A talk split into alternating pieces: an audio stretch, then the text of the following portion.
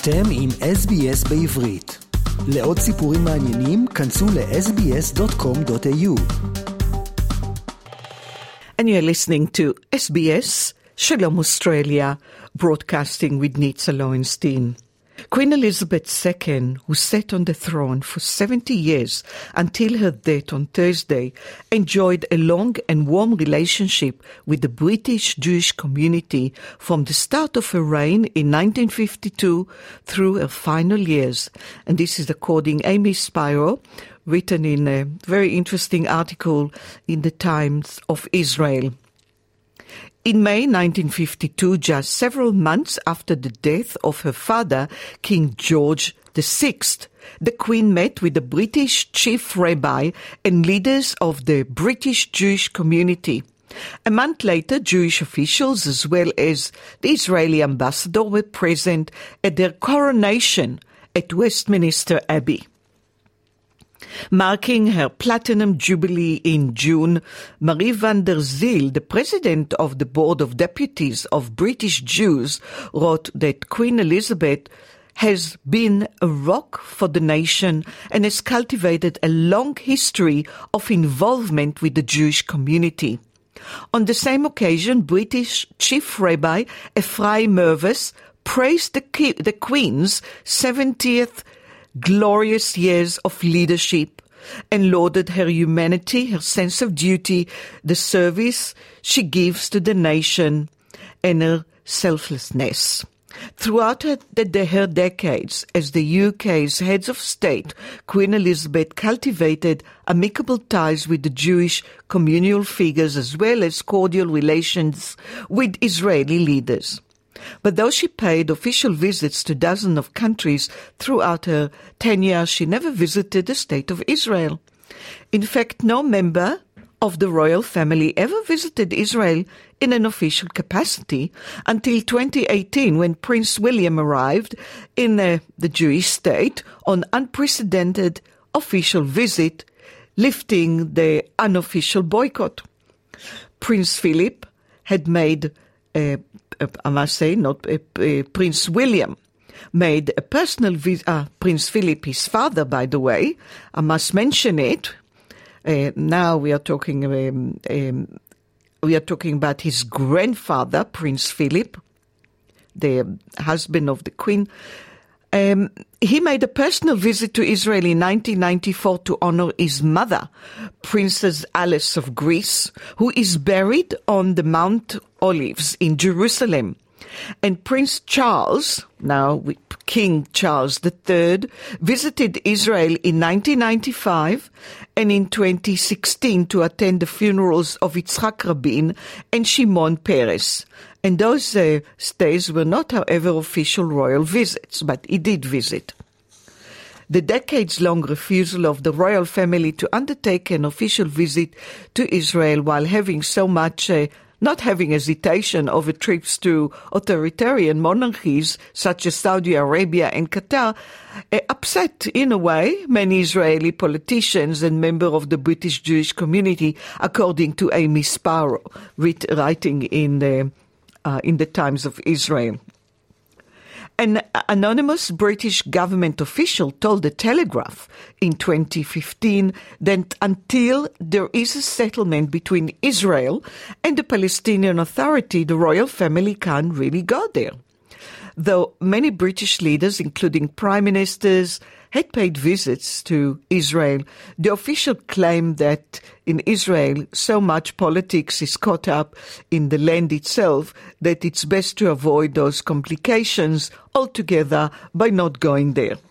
And despite the snub, the Queen still enjoyed close ties and the loyalty from British Jews, and also met with many visiting Israelis dignitaries during her decades on the throne.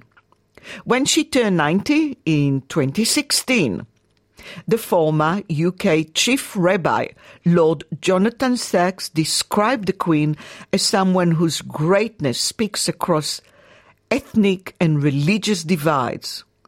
Her contribution to British society is immeasurable, he said, and the respect she has has shown for all religions has enriched our lives.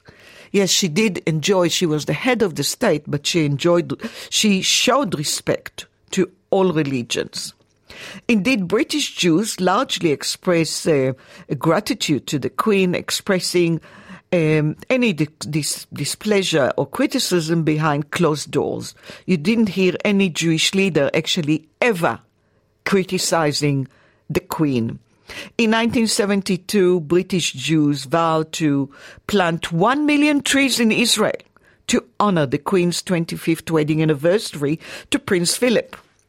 During the decades in which members of the royal family refused to travel to Israel, the Queen hosted many Israeli leaders in the U K, including then the President Ephraim Katzir in nineteen seventy-six, in t- uh, twenty, uh, in two thousand eight, and the President Peres. He was knighted by the Queen upon uh, the invitation of the British government. And the second ever Israeli envoy to the U K, Eliyahu Elat, was granted a rare sit-down dinner, an overnight visit with the Queen at the Windsor Castle, and that was in nineteen fifty-nine. In two thousand, the Queen inaugurated Britain's first permanent memorial to the Holocaust, although a year later she couldn't attend the nation's first ever official Holocaust Memorial Day due to scheduling restraints, sending Prince Charles instead. And she served as the patron of the U K Holocaust Memorial Day Trust from its establishment in two thousand five until she passed it on to Prince Charles, now King Charles the Third. She passed it on to him in twenty fifteen. And talking about the Queen, Israeli leaders mourned the death of England's Queen Elizabeth the Second on Thursday evening. President Isaac Herzog said her death was the end of an era. Queen Elizabeth was a historic figure. She lived history, she made history, and her passing, and with her passing, says President Herzog, she leaves a magnificent, inspirational legacy. Herzog stated throughout her long and momentous reign, the world changed dramatically, while the Queen remained an icon of stable, responsible leadership and a beacon of morality, humanity, patriotism. In her life and in her service to her people, the Queen embodied a spirit of integrity, duty, and ancient tradition. Herzog noted that his father, former President Chaim Herzog, and his mother had several audiences with the Queen, and that her fond memories, a fond welcome and warm hospitality left a profound impression on his parents. And Prime Minister Yair Lapid sent condolences on behalf of the government and the people of Israel. Queen Elizabeth the Second, he said, leaves behind an unparalleled legacy of leadership and service. May her memory be for her blessing. An ambassador to the U K, Tzvi, the ambassador Tzipi Hotovely, said that she was deeply saddened by the Queen's death. Britain's longest reigning monarch, she was admired around the world, an inspirational and beloved stateswoman. Hotovely tweeted, Israel stands with the royal family and the British people in mourning the loss of the Queen. Hotovely also added in Hebrew, Yehi Zichra Baruch, may her memory be blessed. An opposition leader, Benjamin Netanyahu, offered his condolences to the royal family and the people of Great Britain. He said she was legendary sovereign, a beacon of integrity, and um, he said, in my own name, in the name of the Knesset, I send my condolences to the British people in the heavy mourning for the death of Queen Elizabeth the Second, who was a stable and strong pillar in her country. And even Defense Minister Benny Gantz expressed his condolences as well. And the Tel Aviv municipality, by the way, displayed the British flag on the municipality facade on Thursday night. And even the mayor of Tel Aviv, Ron Huldai, sent his condolences. And Rabbi Joseph Dweck, the senior rabbi of the Spanish and Portuguese Sephardi community of the U K, uh, also said a great grief fell upon the country and the Jewish community in Great Britain. He says, every Saturday we would pray for the safety and health of Queen Elizabeth. Our ties with Her Majesty and Prince Charles were very strong. Their consistent support of the Jewish community helped us maintain the religious freedom of the Jews in the country and fight against anti-Semitism. A little before covid nineteen started spreading, he said, I had the privilege of visiting them at Buckingham Palace and thanking them for the close relationship with the Jewish community. And the Chief Rabbi Pinchas Goldschmidt, president of the Conference of European Rabbis, expressed his condolences on Thursday night, stating, together Chief Rabbi Mirvis and the U K and the U K Jewish community uh, and its presidents, uh, we are sending condolences. And the Board of Deputies, also British Jews, mourn the Queen's death. I can carry on and on like that, but um, by the way, um, there is so much to say about the Queen. I recommend, I mean, if you switch on any television channel on S B S, we've got a fantastic coverage of these historic events. And um, as you know, that only months after she was crowned Queen Uh, of the United Kingdom, Her Majesty set foot on Australian soil, visiting one of the fifty-four countries that make up uh, the Commonwealth. And uh, it was February nineteen fifty-four, and she was only twenty-seven then, and became the first reigning monarch to visit the, the land down under, accompanied by her husband, Prince Philip, the Duke of Edinburgh, and she visited Australia sixteen times since.